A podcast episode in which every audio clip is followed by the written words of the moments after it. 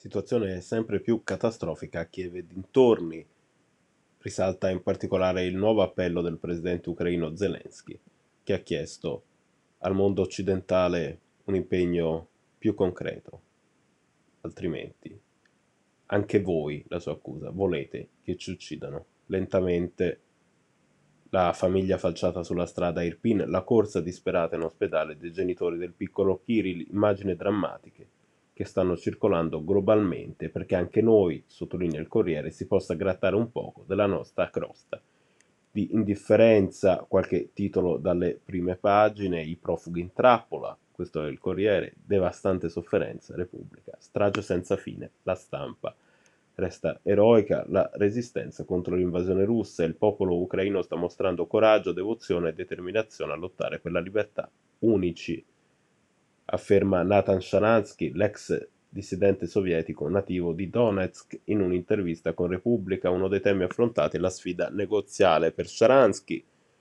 che trascorse quasi dieci anni in Gulag per il suo desiderio di emigrare in Israele l'attivismo in campo ebraico, il fatto che Bennett sia uno degli ultimi leader del mondo libero che è ancora in grado di parlare con Putin deve essere utilizzato, anche se le sue previsioni non sono per nulla rosee.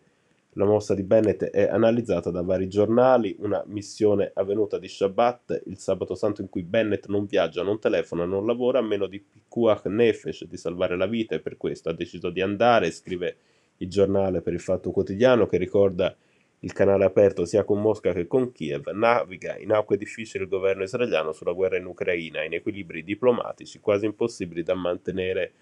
una mossa finalizzata anche al tentativo di ottenere in cambio una battuta di arresto sui colloqui di Vienna, evidenzia la stampa facendo riferimento ad un altro negoziato in corso, quello sul nucleare iraniano. Repubblica eh, racconta ancora la guerra vista attraverso gli occhi degli abitanti di Little Odessa, l'area di New York, dove risiede la più grande popolazione russofona fuori dall'Eurasia, un quartiere tra i più caratteristici della città, in cui forte si ricorda è ancora oggi un'influenza ebraica.